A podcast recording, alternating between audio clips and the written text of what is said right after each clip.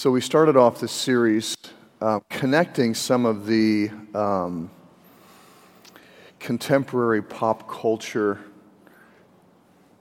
dystopias and apocalyptic books and movies and television shows with the dynamics and realities of what is happening in the book of Revelation. And apocalyptic, the word apocalypse means to reveal. And contrary to um, a lot of the uh, a lot of the pop culture dystopias and apocalyptic movies and films and television shows and books, the book of Revelation reveals an end. There's an ending. There's a good ending. There's the revelation of Jesus Christ and the eternal kingdom where evil is destroyed. But what we see in most of our pop culture versions are um, the apocalypses, the destruction but no uh, clarity as to a, a future good. Uh, no revelation of what good things are going to come to pass, no revelation of what the ending is. So there's usually a lot of unsettledness in our pop culture apocalypses. And um, I'm going to refer to these pop culture dystopias and versions as we go through this series. And this morning I want to talk about uh, a relatively recent one called The Man in the High Castle. Is anybody a fan of The Man in the High Castle? A few of you I know. Tim, you put me onto it. It's an Amazon Prime streaming show. Um, just finished its second season. And uh, The Man in the High Castle is based upon a novel written of the same name in the early 60s.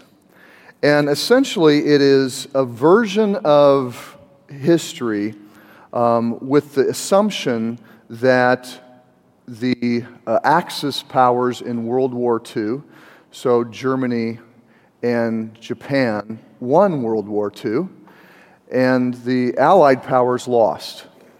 And so the movie, or the, excuse me, the television show takes place in America, and America in the mid 1960s um, is basically made up of three zones. There is the, the, the Pacific states, which is everything from the Pacific coast, so California on over to the Rocky Mountains. That area is held by Japan. The Rocky Mountains are what they call the neutral zone, and everything east of the Rocky Mountains to the east coast is held by Germany. And so there is much unsettledness about the future about what the end is going to be uh, in, in, in all places. And so the resistance is kind of the capital, excuse me, the resistance kind of holds up in the neutral zone. Um, and the resistance is made up of freedom fighters that are fighting both against uh, Germany and against Japan. Um, and then there's Japan, that is in the show technologically inferior to Germany. And because they don't have uh, atomic weapons, are fearful of Germany's uh, um, eventual attack and destroying of them so that Germany and Hitler, Hitler is still alive at this point uh, in, this, in the television show, but they are worried that, that Germany is just ultimately going to take over the entire globe because that's its, its desire. Um, and Germany, Hitler is dying, he's still alive, but he's kind of in decline. Um, and they are in a state of unsettledness because they don't know what will happen when Hitler dies. Um, and there are the, the presence of these films. Okay, so the films are really this, un, uh, it's this focused focus of unsettledness. Because the films, there's, a, there's, we don't know the origin of these films, but the films, particularly a set of films within a larger body of them, there's a series of films called The Grasshopper Lies Heavy. Okay? The Grasshopper lies heavy, which is a quote from Ecclesiastes 12.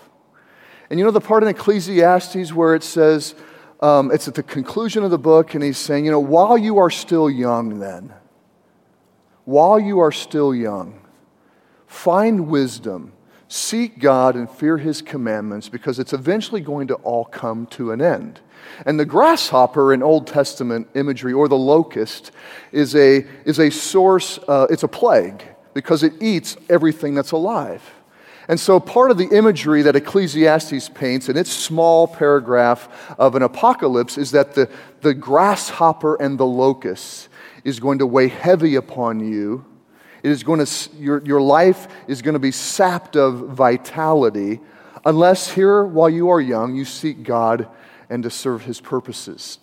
And so, these, these films are all entitled, this series of films, The Grasshopper Lies Heavy uh, with the idea that um, life is being sucked out of the lives of, of everybody that is really involved in, in these, this film, these, these, um, this show, um, because of the unsettled nature of what the future holds. And so the films and this is really where it really gets kind of strange. The films show what we would consider accurate history. JFK is president, the Cuban Missile Crisis is going on, America is in its place of power in the world, Germany and Japan were defeated. And so you have all of these groups, Japan and the resistance in Germany, watching these films that are produced by the man in the high castle showing these alternate visions of reality. None of them which none of them make sense historically. But the, all of the films look like historical footage of what really happens. And so it throws everybody into this state of what is true? What is reality? What is the end? Who has the power? Where will my life end up? And so it creates this, because while you're watching it, you're like, man, wh- what is going on here? And then people start to go back into other realities. And so this multiverse idea is kind of one of the themes of the television shows. But what I've been impressed with is that um, these images in the films that are showing a different history, a different reality, uh, these visions and these images, all of the major players are affected by them. And they begin to direct their actions according to the films that nobody even knows the source of. And it shows, because of the, the unsettledness of our, of our lives and the unsettledness about what the future holds, it shows that the power of images and the power of stories can have a, a, very great effect on, on how we live our lives and think about our futures and direct our steps, even though sometimes those images and stories seem to be completely opposed to reality. And that's what the book of Revelation is trying to do in a significant way. Because in Revelation, you have the reality of the Babylonian order right? This economic, political, global reality that everything is pressing towards human flourishing in the, in the, in the, in the guise of economic flourishing. That's the Babylonian reality in, in, in our world that, that Revelation promotes. Uh, there is the satanic reality behind that, where you have spiritual forces at work trying to deceive the world, pulling them away from the third reality, which is the reality of God. But they do so through this Babylonian vision that ultimately, in the end, isn't the real vision because the satanic, demonic forces alive in the world and in the heavens bring it to destruction because it's a competing reality. It's a, it's a competing version of who and what should be honored and pursued for life. And ultimately, in the end, Satan, the adversary of God, doesn't want a competitor in the Babylonian system. He doesn't want us worshiping money, he wants us worshiping him. And then there's the reality of God and the kingdom of God. Again, from our perspective, an unseen reality that is only present within what the scriptures speak to us and of the spirit that fills us and affirms our sonship into the family of God. And so we, we live in a world where there literally are multiple realities. And where are we going to get what is true? Where are we going to get the perspective of, of where is all this heading in the end? We have the same questions that these people do in The Man in the High Castle. It is a slow moving, it is a slow moving show that you have to really kind of depend upon uh, a lot of nuance and historical curiosity to, to pull you through. Um, but it's, it's, it's really a cool show because it raises these questions. It raises these questions. Now, at the beginning of the book of Revelation, it says, Blessed are those who read this book, this prophecy, and those who hear it and then listen to what it says. And in the early church, not everybody had their Bibles. I mean, everybody had a personal copy, and so they relied upon the community meeting uh, to, to read and discuss biblical truth. And so parts of Revelation are impossible to get. Um, well, this is just would be a true of any book. You've got to read it. and some of the messages uh, that we have in this series, um, this one, I think, as, as, well as a few others that are going to be coming later, it's very important that you get the I- imagery. Um, and it's very important that I build my sermons around the imagery. So we're going to read two chapters this morning, okay? Because they were intended to be read publicly. And we need these images to be publicly read and publicly discussed because I just can't describe them to you, right?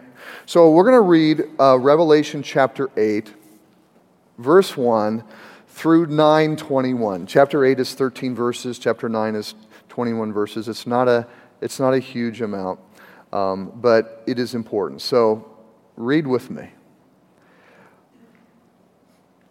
When the Lamb opened the seventh seal, there was silence in heaven for about a half an hour. Then I saw the seven angels who stand before God, and seven trumpets were given to them. And another angel came and stood at the altar with a golden censer, and he was given much incense to offer with the prayers of all the saints on the golden altar before the throne. So earlier in chapter 5, the prayers of the saints were prayers for justice. God, how long must we wait until those who have persecuted and killed your saints are brought to justice? That is the prayer of the saints throughout the book of Revelation. And so, what we see here at the beginning of Revelation 8 is the reminder of those prayers being presented before God and really what is going to be the answer to those prayers. And the smoke of the incense with the prayers of the saints rose before God from the hand of the angel. Then the angel took the censer and filled it with fire from the altar and threw it on the earth. And there were peals of thunder, rumblings, flashes of lightning, and an earthquake. Now, the seven angels who had the seven trumpets prepared to blow them. The first angel blew his trumpet. So the prayers of the saints have been cast down to the earth from the altar of God, representing the fact that God is now going to answer those prayers. So when we pray, as Jesus instructed, uh, let things on earth be as they are in heaven. You have in heaven the prayers of the saints being addressed by God and being thrust to the earth. So now those prayers are going to be answered on the earth. The first angel blew his trumpet, and there followed hail and fire, mixed with blood. And these were thrown upon the earth. And a third of the earth was burned up, and a third of the trees were burned up, and all grass was burned up. The second angel blew his trumpet, and something like a great mountain burning with fire was thrown into the sea, and a third of the sea became blood. A third of the living creatures in the sea died, and a third of the ships were destroyed. The third angel blew his trumpet, and a great star fell from heaven, blazing like a torch, and it fell on a third of the rivers and on the springs of water. The name of the star is Wormwood. A third of the waters became wormwood, and many people died from the water because it had been made bitter. The fourth angel blew his trumpet, and a third of the sun was struck, and a third of the moon, and a third of the stars, so that a third of their light might be darkened, and a third of the day might be kept from shining, and likewise a third of the night. Then I looked and heard an eagle crying with a loud voice as it flew directly overhead Woe, woe, woe to those who dwell on the earth at the blast of the other trumpets that the three angels are about to blow. And the fifth angel blew his trumpet, and I saw a star fallen from heaven to earth. And he was given the key to the shaft of the bottomless pit. He opened the shaft of the bottomless pit, and from the shaft rose smoke, like the smoke of a great furnace. And the sun and the air were darkened with the smoke from the shaft. Then from the smoke came locusts on the earth or grasshoppers. And they were given power like the power of scorpions of the earth. They were told not to harm the grass of the earth or any green plant or any tree, but only those people who did not have the seal of God on their foreheads. They were allowed to torment them for five months, but not to kill them. And their torment was like the torment of a scorpion when it stings someone. Has anybody ever been stung by a scorpion? Google that. And the description is not pleasant. And in those days, people will seek death and will not find it. They will long to die, but death will flee from them. In appearance, the locusts were like horses prepared for battle. On their heads were what looked like crowns of gold. Their faces were like human faces. Their hair like women's hair, and their teeth like lions' teeth. They had breastplates like breastplates of iron, and the noise of their wings was like the noise of many chariots with horses rushing into battle. They have tails and stings like scorpions, and their power to hurt people for five months is in their tails. They have as king over them the angel of the bottomless pit. His name in Hebrew is Abaddon, and in Greek he is called Apollyon. The first woe has passed. Behold, two woes are still to come. Then the sixth angel blew its trumpet, and I heard a voice from the four horns of the golden altar before God saying, to the sixth angel who had the trumpet Release the four angels who are bound at the great river Euphrates.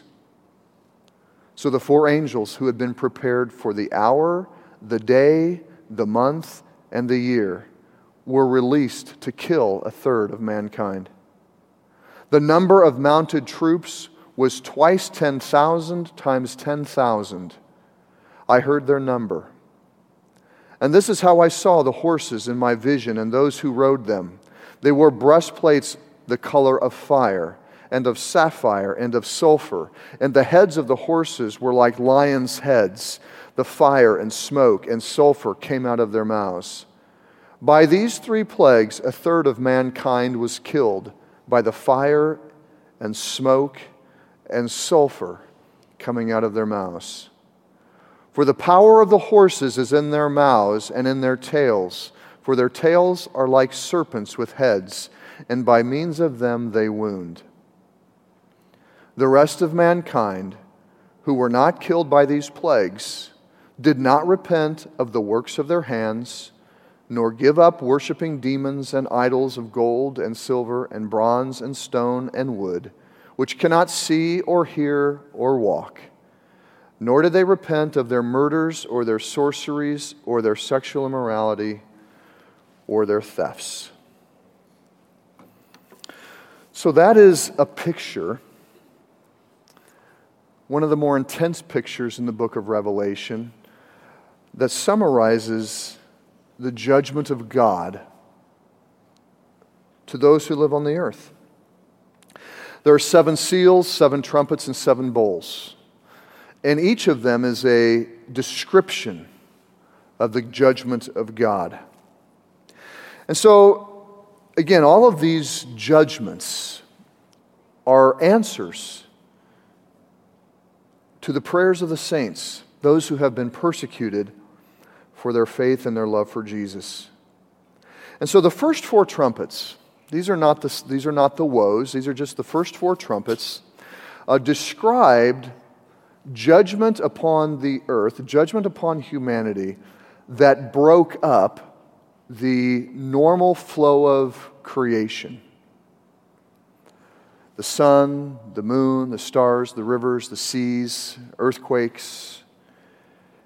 It is a selective, they are selective interruptions of life as usual, intended to disrupt the natural world, intended to disrupt, disrupt idolatry.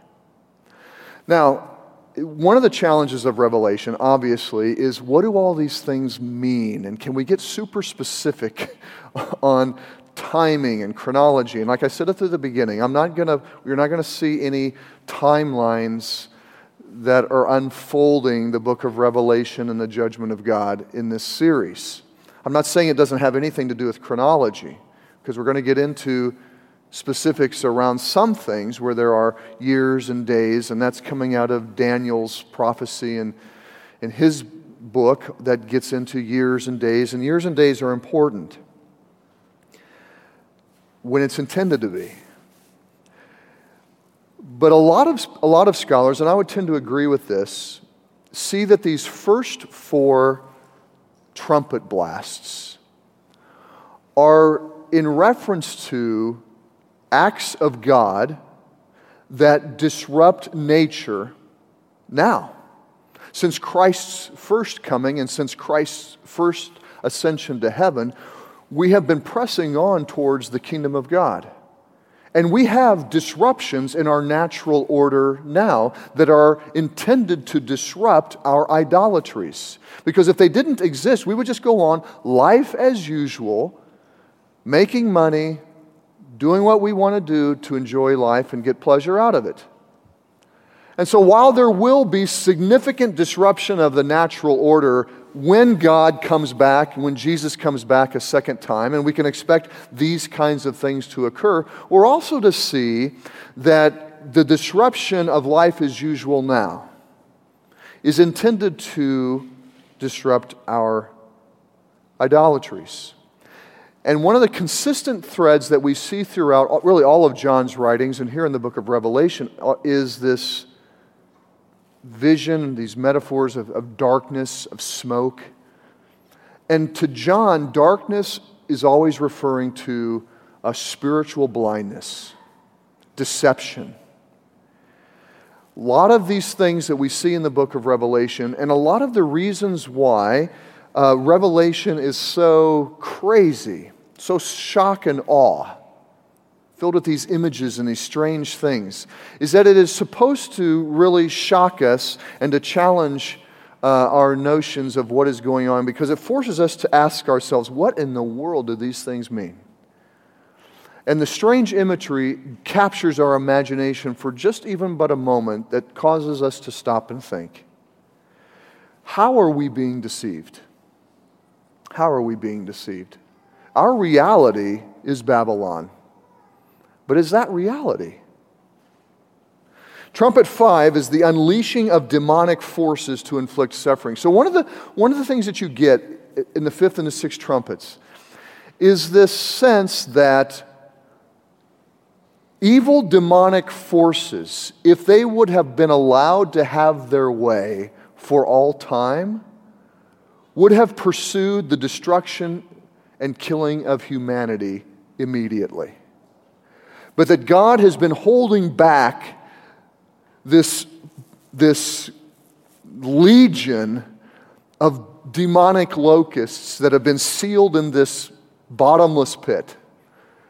Okay, whatever the reality of how they've been held, eh, who knows? But the sense is God has held them back. God has held them back from destruction.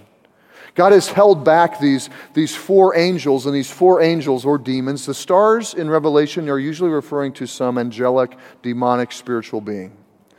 So God has been holding back these four angels from unleashing this army that is going to destroy a significant portion of humanity. So here we see the grace of God at work that has been at work for millennia. If it were not for the grace of God, the evil forces, the demonic forces, the forces of Satan, would have brought destruction upon the face of the earth as soon as they could have. And so the fifth and the sixth trumpets are these, these uh, supernatural, demonic forces that inflict suffering. And they bring suffering upon those who are not sealed by God. They bring physical and psychological harm to such degree that everybody that is alive would prefer to be dead and attempt suicide. But the scriptures are really clear death evades them. So imagine an entire planet filled with people that are trying to kill themselves because of the intense psychological and physical pain, but they are not permitted to. Death eludes everyone for those five months. They're intended to show that the idols that we worship are useless and that there is no hope. If your hope is killing yourself, you will even be robbed of that. There is no hope outside of God and Jesus Christ. And the, so I want to look at the heart of the deception and the rejection. Note the last two verses. The rest of mankind who were not killed by these plagues did not repent of the works of their hands, nor give up the worshipping of demons and idols of gold and silver and bronze and stone and wood, which cannot see or hear or walk. Nor did they repent of their murders or their sorceries or of their sexual immorality or their thefts. thefts. What is deception? Deception is the hiding of something to prevent the truth from being exposed. And the enemies of Satan have, a, have an agenda to deceive. Have an agenda to deceive. Jesus called Satan the, the father of lies. The father of lies. And one of the assumptions throughout the book of Revelation, in fact, all of Scripture, is that we humans allow ourselves to be deceived by Satan. We allow ourselves to be deceived. And according to Scripture, Babylon is this image created by the devil, by Satan, the enemy of God, to deceive us, to present a picture of life, to present a picture of reality that numbs us, blocks us from the truth. What is life? What is joy? What is happiness? What is fulfillment? What is being righteous? All those ideas being wrapped up in that term. And so we live in this world that we think is real, but it's really a deception. But we allow ourselves to be deceived because we love, we love our, our idols. We love our idols. We love sin. John chapter 1 says that we did not repent because we loved our sin. We loved our sin. But I think if, if, okay, so we've got these crazy images. We're talking a lot about Satan and spiritual forces and invisible beings and locusts that look like horses and humans and lions and snakes. And like, will you just decide on what these locusts look like? Are they locusts? Are they horses? Are they, you know? So it's, it's, it's just really strange. And you could be sitting here and asking, okay, you want me to believe this? All these strange images, all these strange ideas and strange beings that point to a reality that is not even able to be seen. And not believe something that I know is very true and very real because I'm living in it every day. I see it. I can grab it. I can smell it. I can feel it. I can experience it. And yes, that's what the, the Bible is asking you to believe. but there's a clue that if you would open your mind, but for a bit, there's a clue to the deception. There's a clue to the deception. And the clue is that you're becoming what you worship. You're becoming what you worship. See, the scripture says here that we worship idols. What is an idol? Here are a few quotes. Whatever your heart clings to and relies upon, that is your God. Martin Luther. J. Moyer says that the idol is whatever claims the loyalty that belongs to God alone. The human mind, so to speak, is a perpetual forge of idols. John Calvin. So while the scriptures describe idols as being made of stone and wood and gold and silver, and that they cannot hear, that they cannot speak, they cannot walk, these things that we are the things that we worship. Now, we don't build today little idols in this country. They build little idols throughout the world in other places that are different types of idols than little statues and little figures. But they're still made of wood, they're still made of stone, they're still made of metal. We become what we worship. Psalm 115, verses 4 through 8. Their idols are silver and gold, the work of human hands. They have mouths, but do not speak, eyes, but do not see. They have ears, but do not hear, noses, but do not smell. They have hands, but do not feel, feet, but do not walk. They do not make a sound in their throat. Those who made them become like them, so do all who trust in them. G.K. Beale says, oh, I'm sorry, I had that passage there says that what people revere, they resemble, either for ruin or their destruction. What people revere and hold up in respect and value, they resemble, either for ruin or for restoration. Okay, so I notice a few of you, you in here wore, uh, and if not today, at other times, this is just an example. Uh, you've got a sports jersey on, right? Now, Here's the challenge God has created everything in heaven and on earth for our enjoyment and to honor Him for. And through the honoring of Him, we can enjoy these things that He has created to the maximum. So that is our wives and our children and our husbands, our families, our jobs, money, work, food, sex, everything, sports, and we can enjoy these things, right? And we will all have little ways that we show what we love, like wearing sports jerseys, right? It's just an example. We're identifying ourselves, are we not, with those teams that we hold up and revere.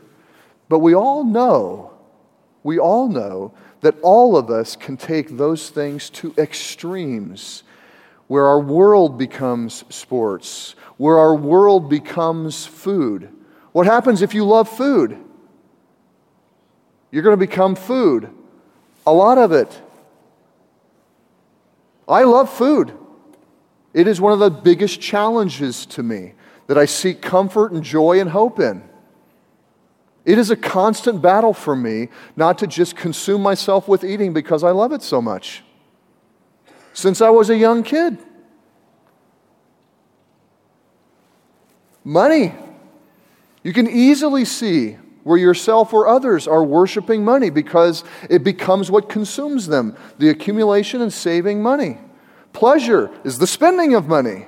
And what happens with people that spend too much money for the pleasures that spending money produces? They, it, it destroys them, but they're known and characterized by lavish spending.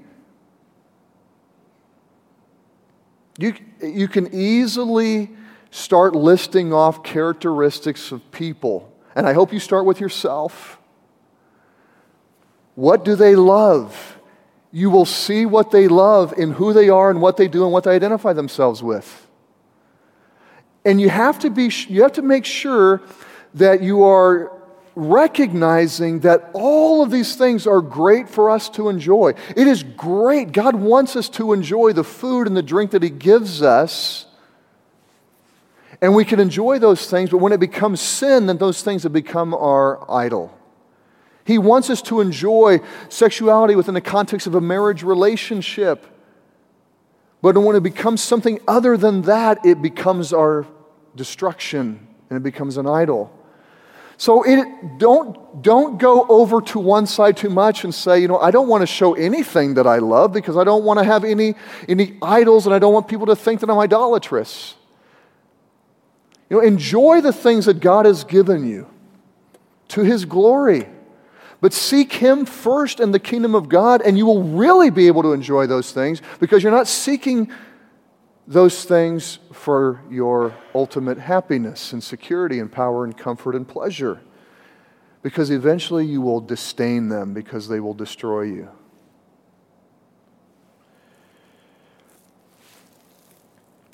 I've got a, a, a, close friend. He doesn't know the Lord yet. But if you talk to him, he says, My spirituality, my God, is the outdoors. It's where I feel the most alive and whole and purposeful and all those, all those ideas. He wants to work for Patagonia. He wears Patagonia. And I told him just this week, I said, dude, you love a lot of great things that I really love. You love your family. You love the outdoors. You love good food. You love hanging out with your friends and neighbors.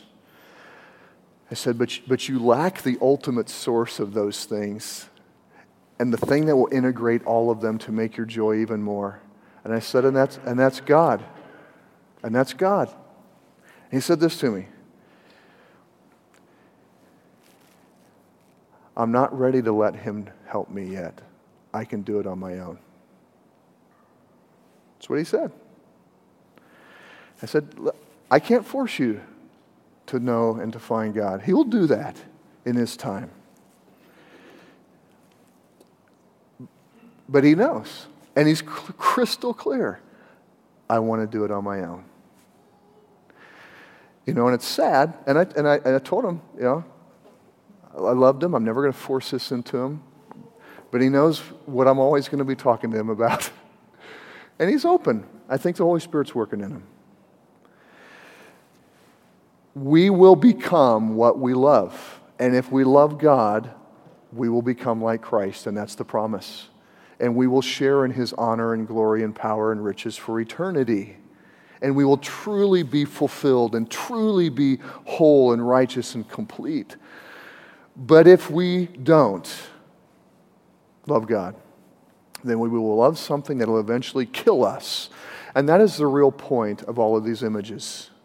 You know, are there really going to be these fantastic beings? I have no idea. But what is clear is this, and what the truth of Revelation is this your idolatries will kill you. Your idolatries will kill you. But God will give you life. Jesus will give you life because He created all things and He created you. He created you. Let me pray. God, um, thank you for this crazy imagery because it causes us to stop and to think and to ask what is really going on here. So, God, we pray that you would draw all of us into a true worship of you true praise for you, a true love for you, where you are our source of comfort, not food or pleasure or sex or anything like that, where you are our true source of security, not money or a home or a great job, where you are our true source of, of joy and, and pleasure. For from you, God, we recognize come all of these things. So we ask, God, that you would help us and draw us into that reality. Help us, God, to, to no longer be blinded by the deceptions of the evil one and the deceptions of Babylon, so that we could truly find life in you. In your Son's name, amen.